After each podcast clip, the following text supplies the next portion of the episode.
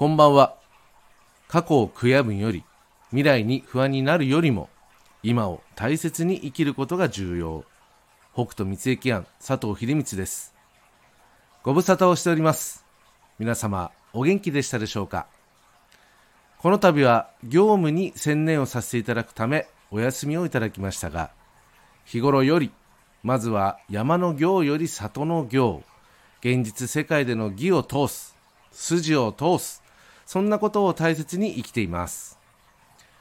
私の中では山の行は自然の中に身を置いて自然の偉大さを感じそんな中の小さな自分を見つめ直すことと捉えており里の行は一人ではなくさまざまな関係性の中に存在する自分が社会に身を置き心を正しく保ち関係する周囲との義を通し筋を通し社会の一員として一生懸命に生き抜くことと捉えています。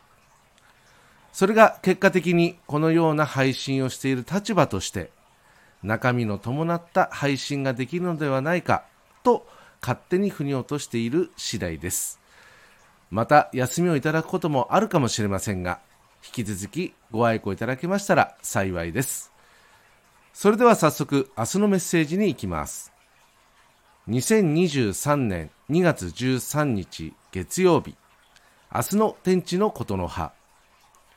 前向きに運が乗る日。勢いに助力を得る。決断力と勢い。そして前向きな感情が物事を進展させる。勢いすぎるとやりすぎ。過剰となることを忘れず。上手に調整して臨む。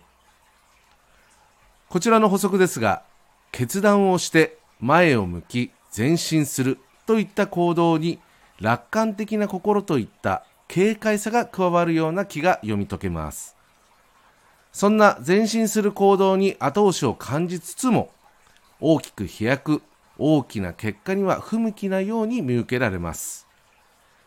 安定性を担保した上での行動そんな程度に調整することで上手に気を活かせるように読み解けます。あえていけそうでも得られそうでも少し過ぎる程度に抑える。そんなイメージでお受け止めください。明日の心構え。結果は気長に可能性を大切に。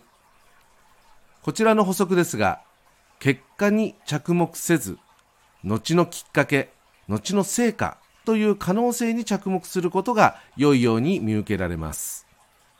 焦りは抑え気長な心を意識。今よりも未来のための思考行動着眼を意識する。そんなイメージでお受け止めください。以上となります。いつものように明日のメッセージは縛られるものではなく気になった時に判断に迷った時に活用する。そんな程度でご利用ください。